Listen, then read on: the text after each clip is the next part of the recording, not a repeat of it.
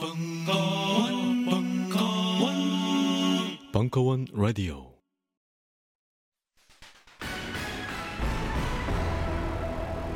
최근 모바일을 통해서 쿠폰을 사거나 사서 선물하는 분들 많이 계시죠? 그런데 환불이 어렵다는 불만이 계속 나오고 있습니다. 왜 그런지 따져보겠습니다.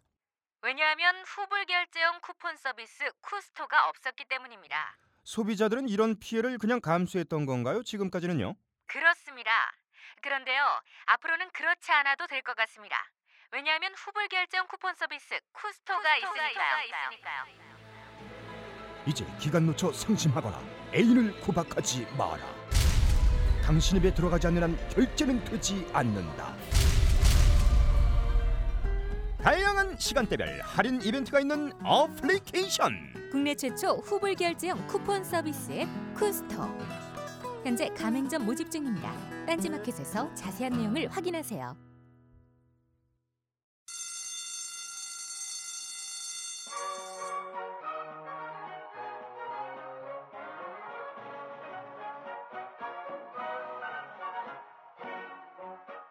오늘도 힘차게 매일매일 활기찬 당신의 아침을 책임질 손안의 킹스베리. 중세 왕과 귀족들만 먹었다는 아로니아와 함께 발기찬 하루를 시작하십시오. 백 퍼센트 폴란드산 아로니아 열매 농축과즙 평산네이처 아로니아 친. 가사 노동과 학업, 직장 스트레스로 지친 가족을 위한 최고의 선물. 한국에서 구라파의 맛과 향을 덤으로 느낄 수 있습니다. 우리 가족의 건강은 아로니아가 챙겨줘요. 백 퍼센트 폴란드산 아로니아 열매 농축과즙 평산네이처 아로니아 진. 보다 자세한 사항은 딴지마켓에서 확인하실 수 있습니다. 안녕하세요. 딴지마켓 조립 피씨 판매 책임자 이경식입니다.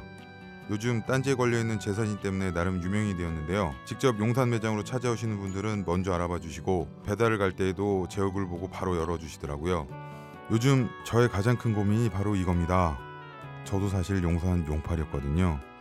파리를 날리다가도 호구손님 하나 잡아서 눈탱이 치는 그 맛, 그 짜릿한 맛에 용팔이 짓을 하는 건데 제가 요즘 그걸 못하고 있습니다.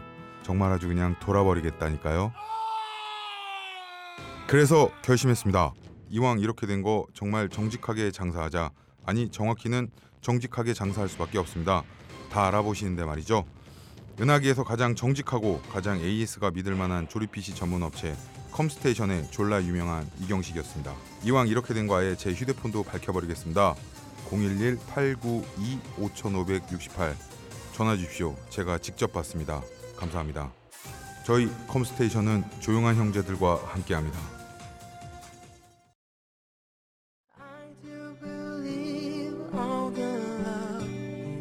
김갑수의 작업 인문학. 아는 만큼 꼬신다. 육 강 취향의 문제 일부 오월 십육일 강연.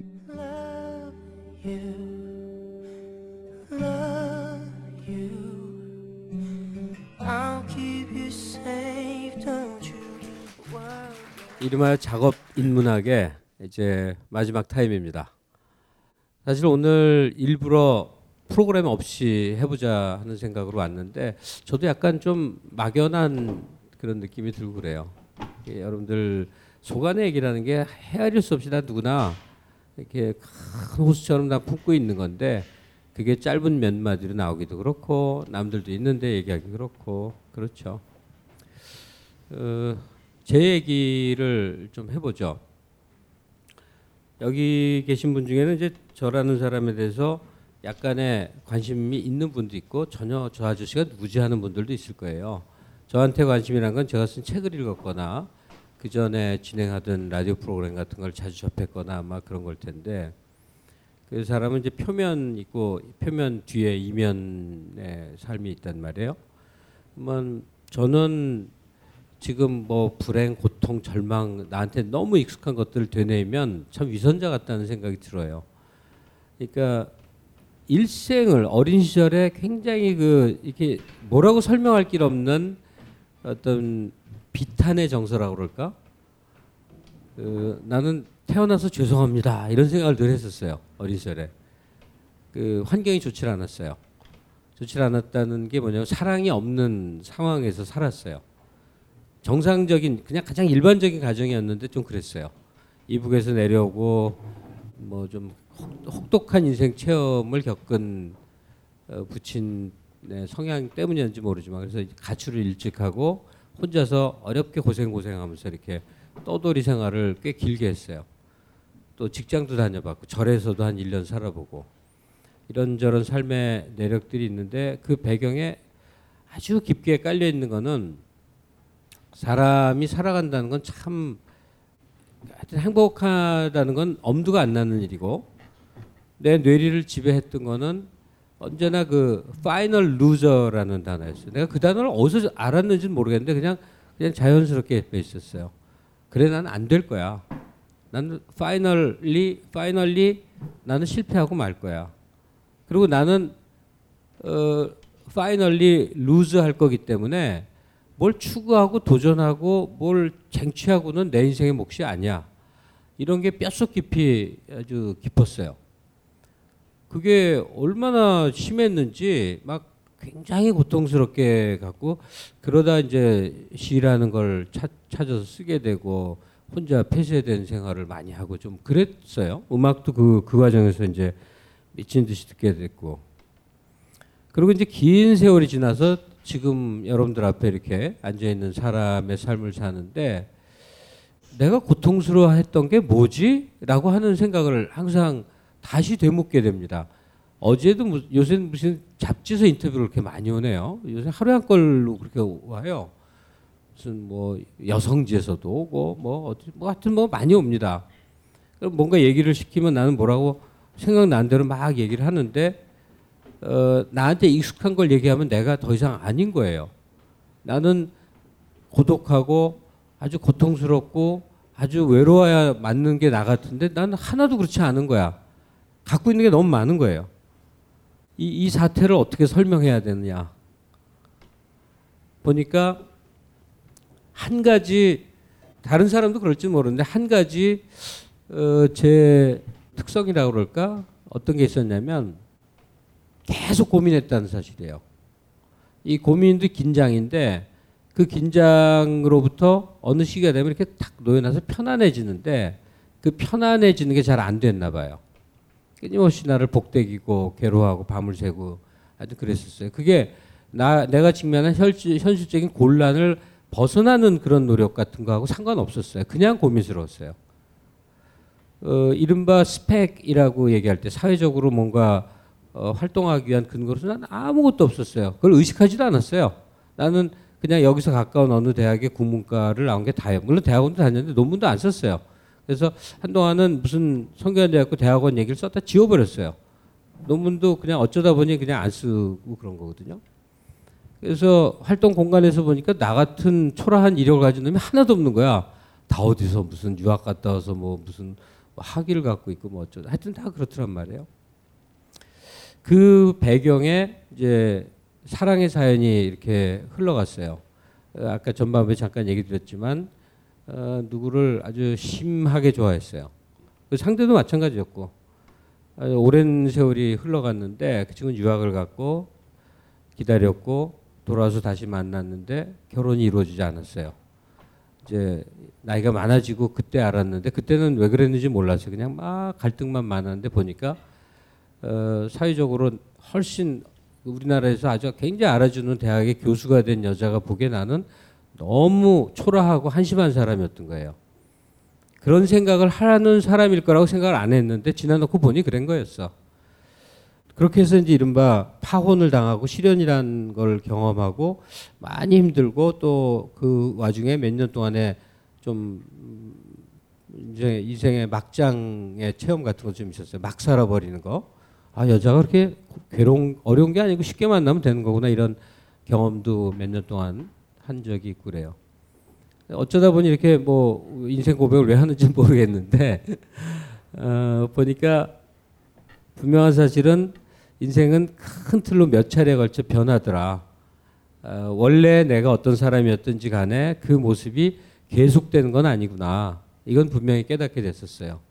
어, 비탄에 잠겨야만 내가 아니고 이제 그, 그렇지 않은 균형 잡힌 정서와 시선을 갖고도 세상을 살 수 있구나 하는 이제 나이든 인생을 살고 있는 상태예요.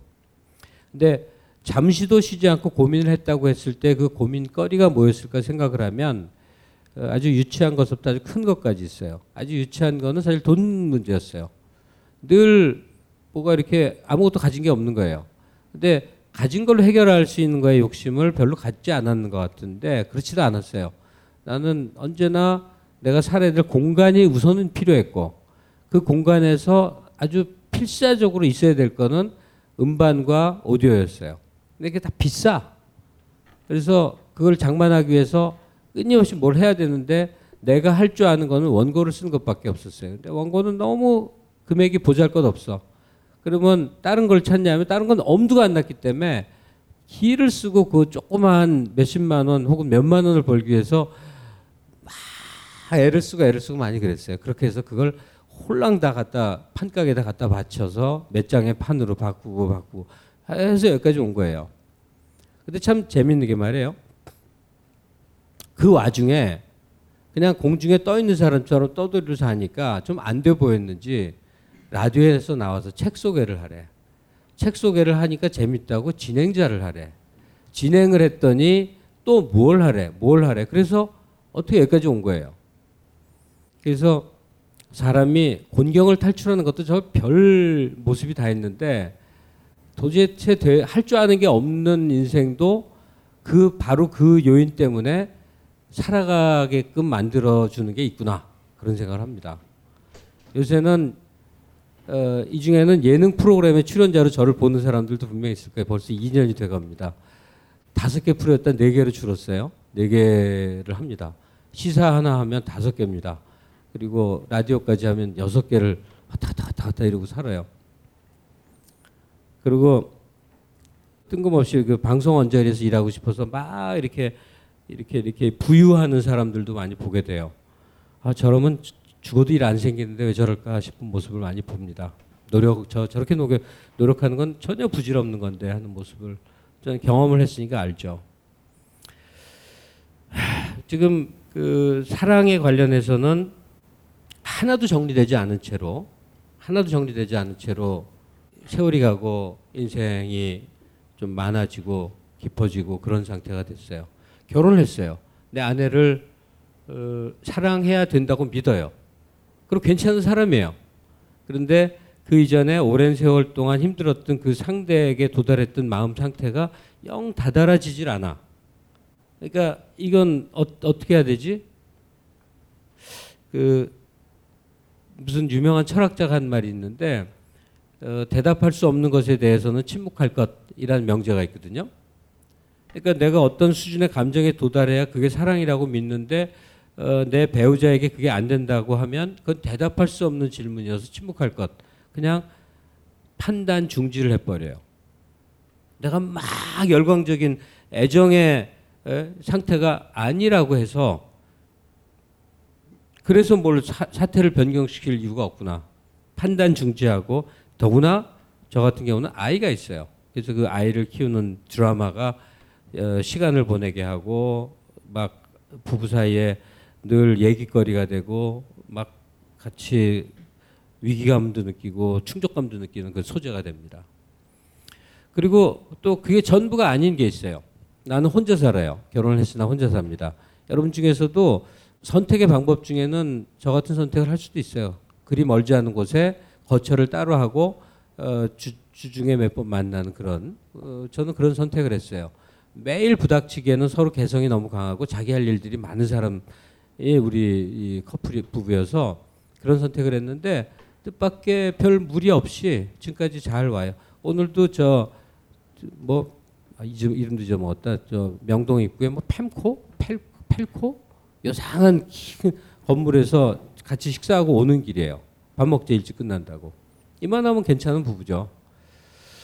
하여간 그래서 지금은 다 지금 여러분들은 제가 보기에는 제가 지나왔던 시절에 힘들었던 어떤 어떤 한 단계에 와 있는 사람들 앞으로 뭐가 어떻게 될지 몰라서 이런저런 생각이 너무 많은 모습일 것 같은 생각을 해봅니다.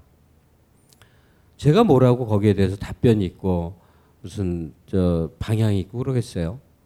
근데 다만 그냥 드는 생각대로 몇 가지를 얘기를 해보자면, 영화 나홀로 집의 한 장면을 기억하십니까? 어린 주인공이 목욕 후 어떤 화장품을 바르고 비명을 지르는 장면인데요. 이때 썼던 제품에 유해 화학 성분이 들어있었다고 밝혀져 논란이 되고 있습니다. 문제의 영화 나홀로 집에 당시의 소품 담당자를 만나봤습니다. 후회되죠. 뭐 그때는 제작비 아끼려고 어쩔 수 없었어요. 나중에 아역 배우가 막 울면서 그러더라고요. 백 퍼센트 자연 유래 성분으로 준비하는 게 기본 아니냐고. 제작비를 아껴야 했다는 소품 담당자에게 신생아부터 사용할 수 있는 딴지마켓의 빅그린 베이비 사 종 세트를 보여줘봤습니다. 어머, 웬일이야. 정말 이 가격에 판다고요? 말도 안 돼. 이건 단순히 자연 유래 성분으로만 만든 수준이 아닌데요. 게다가 샴푸 앤 바디워시에 샤워 오일에 로션하고 마사지 오일까지. 어, 왜 이제야 나왔지? 미리 알았으면 다른 제품 안 썼겠죠. 조카 선물로도 좋겠네요. 신생아부터 어린이들까지 사용하는 제품이라면 이제 식물 성분과 자연 성분은 기본이 된 것 같습니다. 더불어 피부 보호막을 pH 오 점 오로 건강하게 지켜주는 약산성의 빅그린 베이비 사 종 세트 출시는 아이들의 피부 건강에 긍정적인 영향을 미칠 것으로 보여 세계인의 이목을 집중시키고 있습니다. 근데요, 이 딴지마켓에서 빅그린 샤워오일 정품 이벤트도 진행 중이래요. H발란스와 바디 모이스처 샤워오일 각 백 개씩을 배송비만 받고 보내주는 파격적인 행사라네요. 서두르지 않으면 저처럼 후회하실 거예요.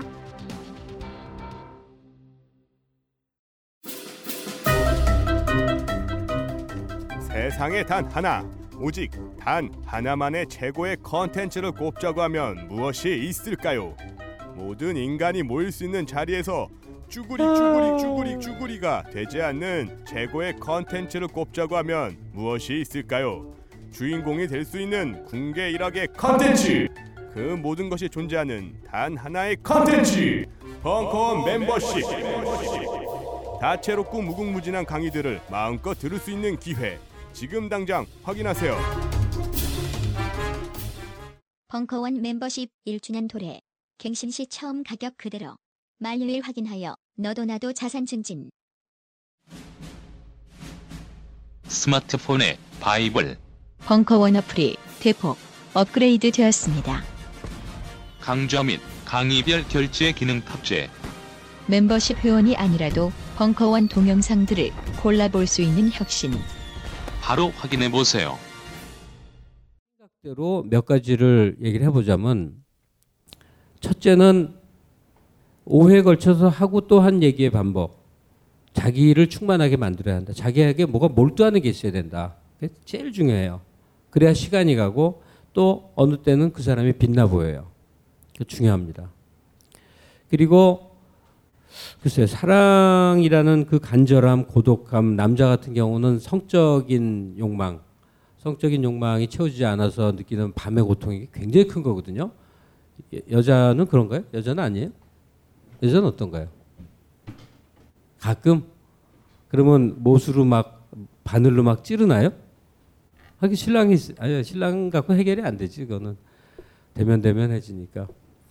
그러니까 어떤, 어떤 나를 충만하게 하는 사람을, 그런 연인이 있으면 너무 행복할 것 같은데. 더구나 기혼자의 경우는 그런 사람이 나타나면 그래서는 안 된다는 어떤 사회적 벽 앞에서 아주 고통스럽죠.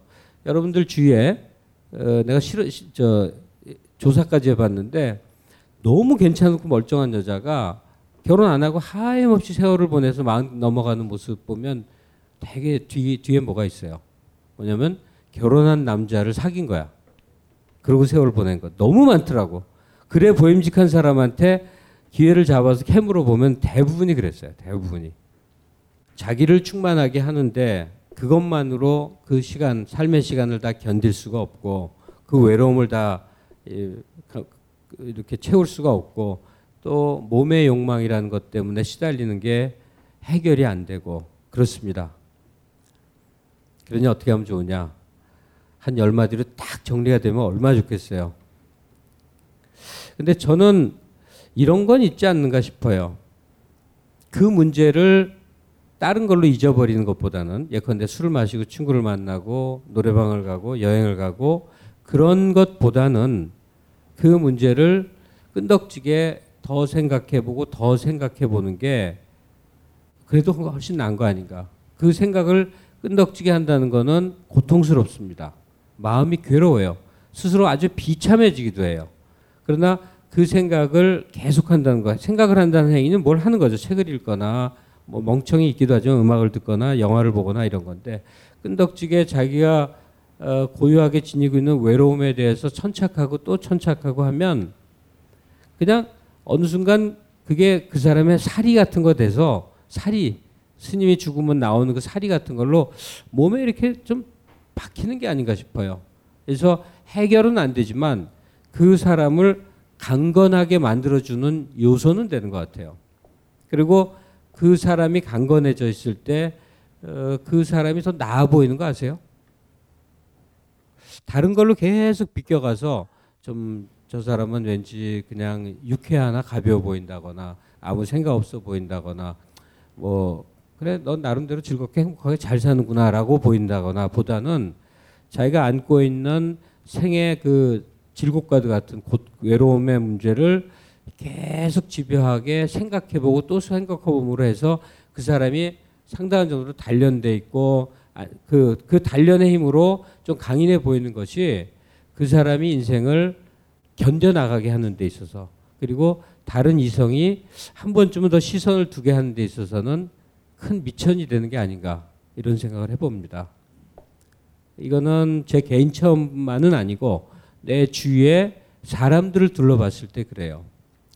고민은 비껴갈 일이 아니고, 외로움은 비껴갈 일이 아니고, 내가 온몸으로 그걸 끌어안고 고통스러워할 때, 지금은 그게 영원히 그 괴롭기만 할 것 같지만 일정한 정도 시간이 지나면 또 그것도 다음 단계로 넘어가고 넘어가고 이렇게 된다는 것을 체험하게 됩니다.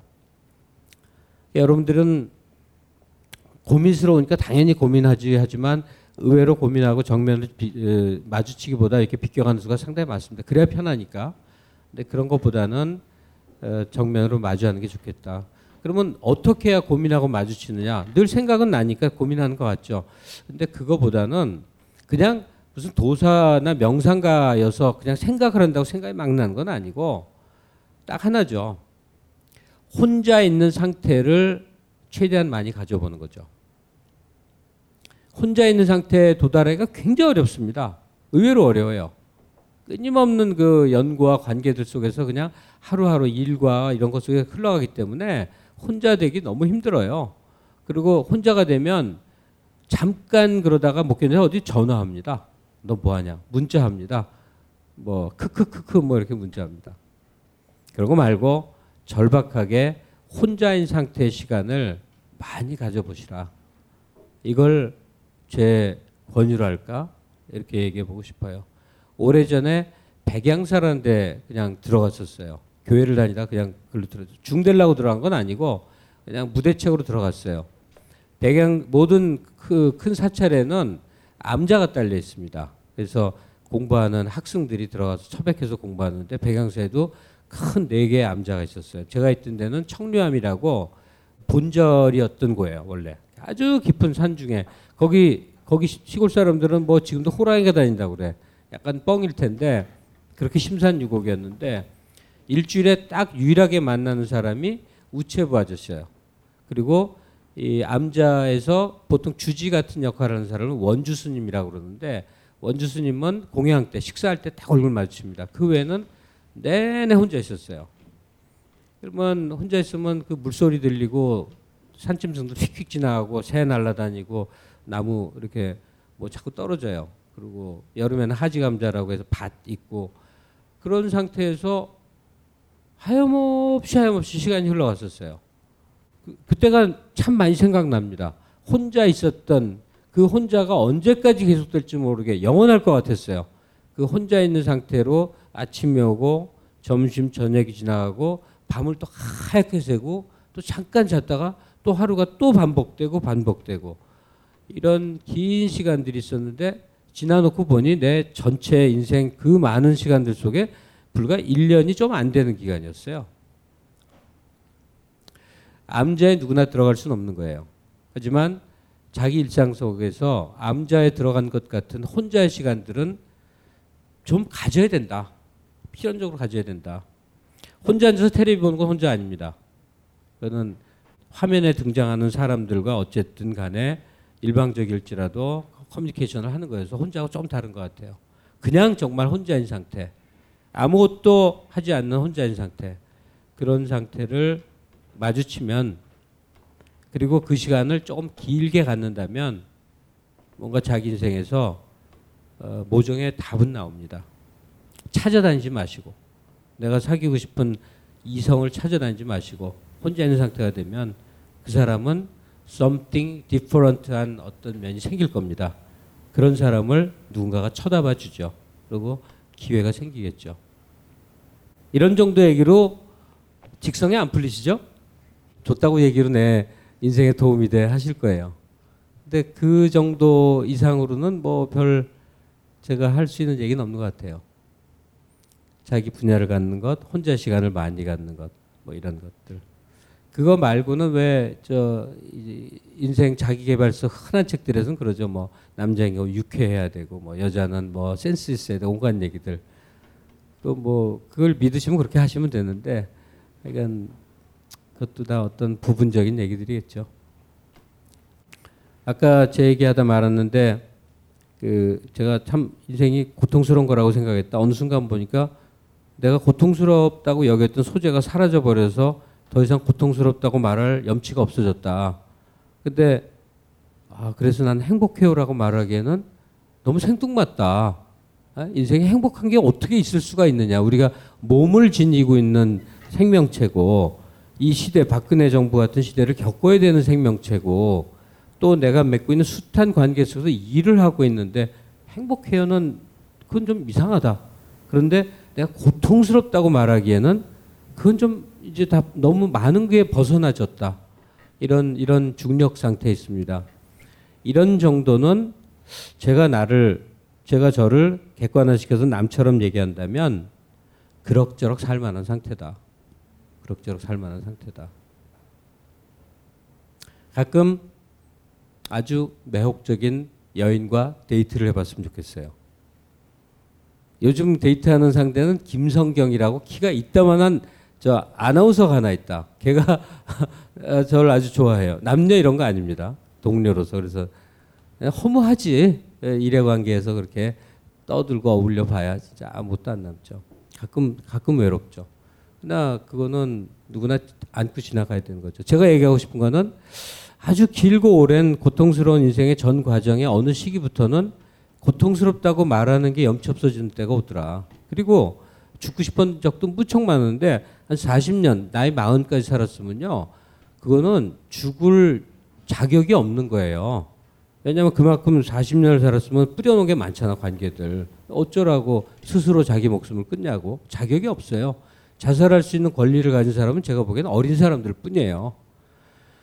그러니까 여러분들도 각자 자기 분야가 있고 자기 고민 속에 하루하루 살아나가겠죠. 특히 나에겐 왜 결정적인 그 혹은 그녀가 없는가, 이 그런 문제로 인한 고로, 고통스러움, 외로움 속에 시달린 분들이 의외로 많이 있겠죠. 계속되지 않습니다. 계속해서 그렇게 하지 않아요. 자기가 자기의 그 문제를 고민으로 끌어안고 지속하는 안에 있어서는 언젠가는 그 모습이 대단히 좋아 보여서 혹은 디퍼런트해 보여서 누군가가 나타납니다. 그리고 그 결정적 만남이란 거는 나도 알고 상대방도 알죠. 억지로 그건 만들어지지 않더라고요. 그런 정도의 얘기를 하겠습니다. 그리고 지금 얘기하는 결정적 만남 외에 마치 지나가는 가벼운 스침 같은 어, 가벼운 만남들은 흔히 많이 있는 법인데, 거기에 대해서 제발 어, 도덕적 가책을 느끼지 말아주시라. 우리는 두 가지 정말 극복해야 될 이렇게 족쇄 속에 삽니다. 하나는 기독교적 세계관이에요. 그 기독교적 세계관을 조금만 캐 들어가면 완전한 지배 통치 논리인데 그런 줄 몰라요. 난 기독교인이 아닌데, 천만의 말씀. 저도 기독교인 아니거든요. 그런데 어떤 여러 경로를 통해서 어, 기독교적 가치관이, 그 위수, 사람을 위선적으로 만드는 가치관이 우리를 옥죄입니다. 또 하나는 조선 사대부 가치관입니다. 인간의 근본을 모르다니. 이 근본은 사대부 근본이에요. 그러니까 예, 유럽 생활 많이 한 사람들이 정말 한국 사람 웃긴다고 얘기하잖아요. 유럽은 귀족정이 있는 사회가 많죠, 아직도. 그랬을 때 그 귀족이 취해야 될 삶의 덕목과 윤리가 있는데 그 윤리는 평민으로선 지킬 필요가 없는 거예요. 즉 어떤 평민이 평범한 사람이 귀족들이 얘기하는 어떤 아 우리는 어, 노블리스 오블리제를 가져야 돼 얘기하면 조롱받는 얘기거든. 근데 한국인들은 전 국민이 다 귀족의 가치관을 내면화해서 그걸 그래야 된다고 믿는다는 거예요. 예컨대 효도를 해야 된다. 예컨대 국가를 사랑해야 된다. 예컨대 뭐, 뭐 그런 하여튼 오래된 그런 유산들 저희 봉건조를 그러니까 국왕을 중심으로 해서 국가가 있고 가정은 국가의 한 단위였고 거기 속한 개개인들은 그 상부 구조에 전부 복속해야 된다고 하는 그런 사대부 윤리를 완전하게 나의 가치관과 세계관이고 마땅히 그래야 될 도덕으로 삼는 사회를 우리는 살고 있어요. 혁명을 해보지 못했기 때문인지 그걸 극복하지 못하고 있어요. 기본적으로 개인은 자기 욕망에 충족하게 해서 사는 겁니다. 그런데 그 욕망대로 살면 개판이 이루어지니까 소위 연대 그리고 공동체 의식이라는 걸 만드는 거죠. 이건 봉건제 복종적 논리하고는 전혀 다른 거란 말이죠. 이 얘기는 좀 크고 복잡한 얘기지만 대략 감으로 아실 거예요. 그러니까 기독교적 세계관과 봉건제 윤리가 나를 지배하는 것을 어떻게 하며 탈피하느냐도 과제 중에 과제입니다. 그 두 가지가 인간에게 계속 강요하는 건 죄의식이에요. 내가 잘못하고 있지. 인간은 원죄를 타고났어. 뭐 이런 것들. 이게 다 음모입니다. 에, 왜 기독교적 세계관을 제가 비판적으로 얘기하냐면 산업사회가 생겨나면서부터 노동자들을 통솔하기 위한 정신적 마약 같은 걸로 개발된 게 그 논리이기 때문에 그래요. 따로 좀 공부 좀 해보세요. 그건 굉장히 불쾌한 그런 저 인간 통제 저 올가니즘입니다. 기제예요. 자, 좌우간 얘가 또 이상한 데로 흘렀죠. 네. 죄의식과 가책 여기에 시달리는 걸 빨리 벗어 던져라. 학교 때 중고등학교 때 선생님들이 그러면 안 됐다는 거에 대해서 자유로워지시라. 이건 굉장히 필요한 겁니다.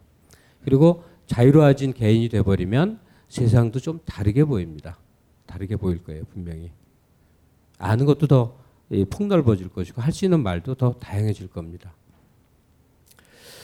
이런 정도의 얘기를 하면서 대략 마치겠습니다. 여러분들 아마 이 중에 몇 분은 제가 알고 있는데 장장 육 회를 꼬박 다 나와 계신 분들도 있어요. 그래서 뭐 클래식 음악사, 팝 음악사 그건 제가 어, 잘 얘기할 수 있는 부분인데 그 굉장히 받아 섭취해서 심지어 엘피를 막 구입하고 계신다는 분도 들었고요. 저 벙커원 관계자는 잠깐 쉬러 들어갔더니 선생님 턴테이블을 사야겠는데 돈이 얼마 필요해요? 이렇게 질문을 하더라고. 돈 많이 필요해요. 네.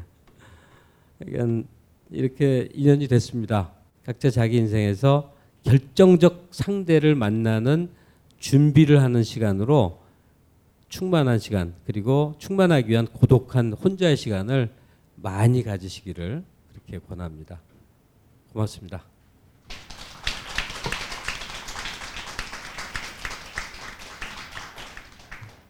뭐 끝났는데 하시고 싶은 얘기 없죠? 생각해보니 그러네. 뭐 할 말이 있으신 분들 있으면 얘기하셔도 되는데 아니, 끝내놓, 끝내자고 해놓고 또 이어가니까 이상하다. 잠깐만 몇 마디 나눕시다. 조선 후기 동시대를 살았던 추사 김정희와 다산 적약용. 말로만 듣던 예술가들의 생애와 예술론을 아십니까? 한국 미술사의 내공 육천갑자 고수 이태호 교수님의 조선 예술사의 라이벌 다산 적약용과 추사 김정희 칠월 일일부터 총 다섯 번의 강의와 예술가의 정치가 있는 곳으로 떠나는 총 두 번의 현장 테러까지 자세한 내용은 벙커원 홈페이지에 있습니다.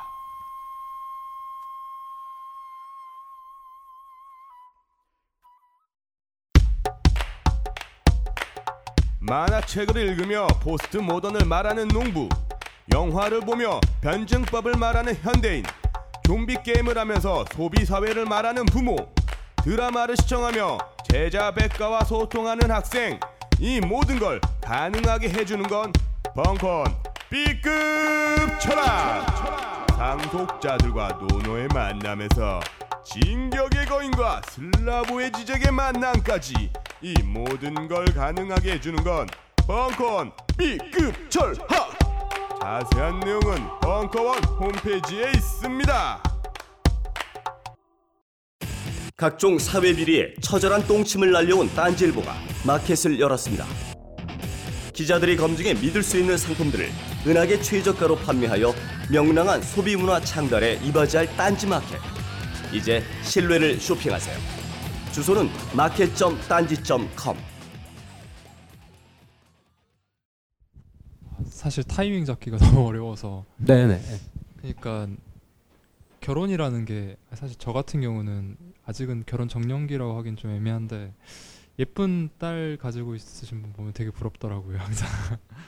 그런데 그 전에도 이야기하셨다시피 결혼이라는 거를 아내를 리빙 파트너로 살지 아니면 라이프 파트너로 살지, 이게 사실 강신주 박사님 강의 듣거나 선생님 강의 듣거나 계속 하, 하다 보면 굉장히 제가 가지고 있던 가치관이랑 굉장히 틀려지더라고요. 근데 어떤 게 좋다 어떤 게 나쁘다는 사실 그런 거는 구분 지을 수 없고, 다 당신은 좋은 게 있어. 딱 보면 알겠어요. 똑똑하고 잘난 여자한테 치여서 살라고요. It's me. 그게 훨씬 좋아요. 사실 저는 제 스스로가 충분히 똑똑하다고 생각하는데 오히려 그런다 보면 충돌하지 않을까 그 생각하는데. 아이, 그러니까 난 한국 남자는 영원히 고등학생이 못, 아, 못 벗어나는 것 같아.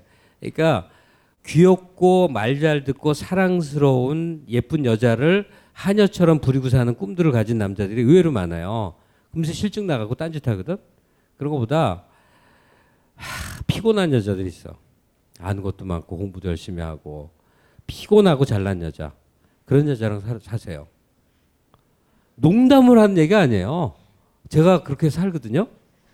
근데 그래야 인생이 막 긴장되고 내가 함부로 보이면 또 무슨 야단을 맞지 이렇게 돼요. 그거 비참하지 않아요. 그게 훨씬 좋아요. 스트레스를 많이 받지 않나요, 그러면? 스트레스 푸느라고 이제 음악을 듣죠. 아. 네. 일상에서 긴장이 풀려버리면요. 그러니까 일은 열심히 하는 거고 일상은 그 열심히 일했던 에너지를 추, 채우기 위해서 풀어야 되는, 긴장을 풀어야 되는 시간을 보통 되는데 그걸 거꾸로 해보시라고. 일상에서의 긴장, 아니면 아내와 함께 사는 삶에서 그 서로 그 왜 부인들 중에 막 그 뭐지 추리닝 입고 이런 그 서양 여자들은 어, 나갈 때 막 입고 집에 남편 올 때 되면 화장 그때 시작해서 딱 갖춰 입고 맞이한다 그러죠. 왜냐하면 내 배우자가 세상에서 제일 소중한데 배우자가 아닌 사람들 만날 때는 좀 막해도 내 남편을 만날 땐 최고로 나를 꾸민다. 그게 맞지 않아요?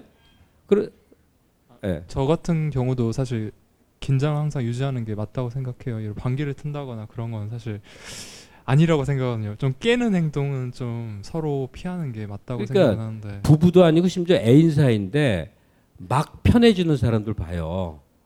저것들은 뭐야? 이런 생각이 들어. 제일 소중한 사람이면 그 사람 앞에서 제일 뭔가 그 자기가 근사하게 행동해야 될 거 아니에요. 근데 이게 우리가 고삐리를 못 벗어나서 그래. 고등학교 때 무리 끼리끼리 의식. 그러니까 지금 어, 저랑 동의하시는 것 같은데 지금 딱 나도 충분히 잘났는데 어떤 여자를 선택하는 게 조, 좋을까요? 지금 그 얘기잖아요. 잘났다는 말을 하고 싶은 건 아니고요. 네, 하여튼. 예, 어떠, 그러니까 사실 뭐라고 생각하면 결혼은 사실 아무하고나 할 수 있는 거잖아요. 그래. 근데 누구와 하느냐가 또 이게 또 중요한 거고. 하여간 제가 표현을 바꿀게요. 하여간 만만치 않은 여자.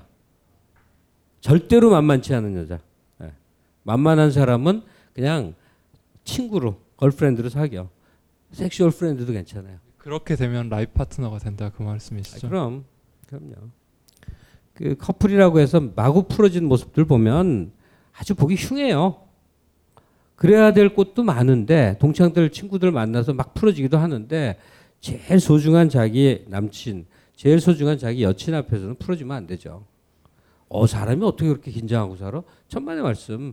그런 긴장된 상태가 자기 같아야죠. 네? 그런.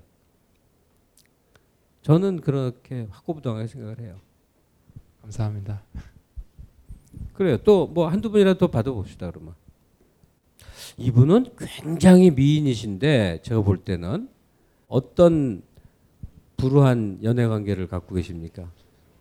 지금 같이 와서 말하기가. 아, 남친이 옆에 있군요. 어, 차마 말할 수가 없군요. 도저히. 아니, 강의 중간에 이루. 만나게 돼서. 예? 강의 중간에 만나게 돼서. 아, 여기서 사귀셨어요? 아니, 여기서 사귄 건 아니고 육 주 동안 듣는 중간에 만나게 됐어요. 이야. 그래서 그러니까 어느 분이 먼저 온 거예요? 남자분이에요, 여자분이에요? 아, 제가 육 주 동안. 그랬군요. 아, 처음 왔어요. 잘 꼬셨다. 일단 분위기가 뭐 결혼해요. 그러시구나. 그러면 그 남친에 대해서 객관화해서 도대체 왜 만나는 거예요? 예, 어, 선생님이 말씀하신 것 중에 어떤 사람을 만났을 때 조금 가까이 침묵하게 되는 사람이 있고 수다쟁이가 되게 나를 만드는 사람이 있다고 말씀하셨는데 좀 거기에 가까웠던 친구였던 것 같고요. 어, 일단 음, 이 자리를 빌어서 저는 선생님께 되게 감사하다는 말씀을 드리고 싶은 게 처음에 강의 원래 타이틀은 뭐 나쁜 취향 뭐 아는 만큼 꼬신다 이거였는데 저는 그것보다 다른 이제 강의 내용들이 마음에 들어서 오게 됐는데 와서 되게 위로가 위로가 됐던 게 아, 나 같은 사람이 참 많구나 하는 그런 것 때문에 동병상련의 마음 그런 걸로 되게 많이 위안을 얻었어요. 일단 그 팝 하실 때 그 제니스 조플린 그 메이비 들으면서 어 저는 되게 짜릿한 쾌감 같은 거를 느꼈거든요. 그래서 그 사람 평전을 찾아서 읽고 하면서 친구가 하나 는 기분이 들었고 그리고 어, 아파트 말씀하시면서 아파트에 불이 켜진 수만큼 꺼진 수만큼 그만큼의 사연이 있겠다 이런 말씀들이 되게 많이 저를 위로했던 것 같아요. 그래서 이 자리를 빌어서 되게 감사하다는 말씀을 드리고 싶어요. 여친 잘 골랐다. 예, 예, 그래요. 그 죄송하지만 성 씨가 어, 어, 무슨 성이에요? 저 이 씨인데요. 예? 이. 이 씨. 근데 우리나라 성은 다 믿을 게 못 돼요. 조선조의 막 그 후후기에 서남아시아에서 오신 분 같은 어쩐지 그 아주 익조틱한 분위기가 좀 있으세요. 맞습니다. 예, 그냥 그냥 좀 달라요. 느낌이 좀 좀 달라요. 예. 근데 선생님 책 내신 거 그거 절판된 건 이제 더 안 나오나요? 그래서 불후의 명작은 항상 그렇더라고요. 그 그리고 아 선생님 책 쓰신 거 중에 삶이 괴로워서 음악을 듣는 네. 저는 예, 그 제목도 저를 되게 많이 위로를 했던 것 같아요. 출판사에서는 뭐 그렇게 유치한 제목이 다 있냐 그러는데 저 고집 부려서 냈었죠. 네, 너무 너무 좋았던 것 같아요. 삶이 괴로워서 음악을 듣는다. 이게 제가 낸 첫 이제 음악 책이었었는데 구십팔 년이에요. 그때 너무 솔직하게 그래갖고 그 제 부친이 거기 집안 얘기를 좀 썼는데 영원히 안 보겠다고 그래갖고 결국 그렇게 됐어요. 그래서 돌아가셔도 아무도 말해주질 안 해갖고 한 오 년 지나서 돌아가신 걸 알게 됐죠. 그래서 참 마음이 슬프더라고. 마음이 많이 아팠어요. 뭐 서로의 잘못이 이제 쌓였겠지만. 어, 이렇게 해체된 가족이 돼버린 거죠. 근데 이, 그 와중에서도 나는 무슨 얘기하는 건지 모르겠다. 삶이 괴로워서 그 얘기를 하니까 그, 그렇다. 저도 이제 그 책이 한 권밖에 안 남았는데 가끔 그걸 볼 때가 있어요. 구할 수가 없을까요? 중고 서점이랑 도서관 뒤져봤는데 없더라고요. 중고 서점에 아주 그 베스트셀러라고 들어갔어요. 새로 나올 책이 지금 지금 여기 오기 전에 아침에 조금 온 거 정서 좀 했는데 음, 유월 초, 월드컵 때문에 좀 늦춘다고도 하는데 모르지 뭐 내 책이 뭐 월드컵하고 경쟁되는 책은 아니니까 그 좀 나올 거예요. 근데 이건 좀 가볍게 쓴, 역시 음악책이긴 한데 가볍게 쓴 얘기예요. 여, 여기 계신 분들 중에 이제 글 쓰는 직업을 이렇게 열망하시는 분들이 있을 수 있어요. 그, 그분들께 얘기하고 싶은 거는 마스터피스를 기대해서 미루지 마시고 할 수 있는 한 빨리 책을 내셔야 돼요. 책은 팔리는 것도 얼마 없고 어, 읽는 사람도 얼마 없고 금전적인 소득도 별로 돌아오는 게 없어요. 특수한 몇 명 빼고 다 그래요. 그런데도 인생은 책을 내기 이전과 이후는 확연히 달라집니다. 왜냐하면 필요한 사람들은 보기 때문에 그래요. 매체를 담당하는 사람도 있고. 그래서 책을 낸 사람이 되는 순간부터 당장은 아닌데 좀 시간이 걸리는데 그 사람은 그러니까 연이 사람이 아닌 무슨 어디에 불려가는 사람이 되거나 어디 앞에서 말하는 사람으로 인생이 바뀝니다. 주위에 책 낸 사람들이 대부분 그렇게 돼요. 그러니까 자기가 글 쓰는 일도 내 삶에서 한 부분일 수 있다고 믿는 분들이라면 어, 내가 감히 이런 생각하지 마시고 굉장히 더 많이 노력해서 책을 내세요. 특히 여기 앞에 계신 분, 네. 보니까 글 쓰시는 분이던데. 어, 근데 책 내는 것 저 굉장히 힘듭니다. 그리고 책 내고 났더니 그 결과물 통장에 들어오는 거 보면 허무해갖고 내가 무슨 미친 짓을 한 거지? 이렇게 될 거예요. 근데 장기적인 라이프텀으로 보면 그것만큼 또 큰 일이 없구나 하는 생각이 들어요. 저도 여덟 권 그동안 냈는데 지금도 당장 이 앞에 계신 무지하게 예쁜 여성이 제 첫 책 얘기를 하고 있잖아요. 네.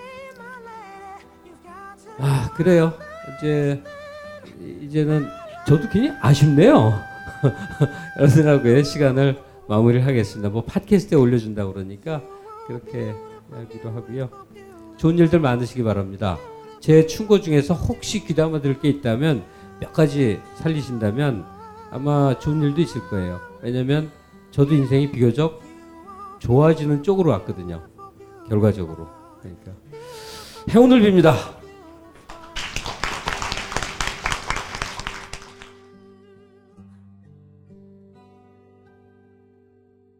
방카원 방카원 방카원 라디오.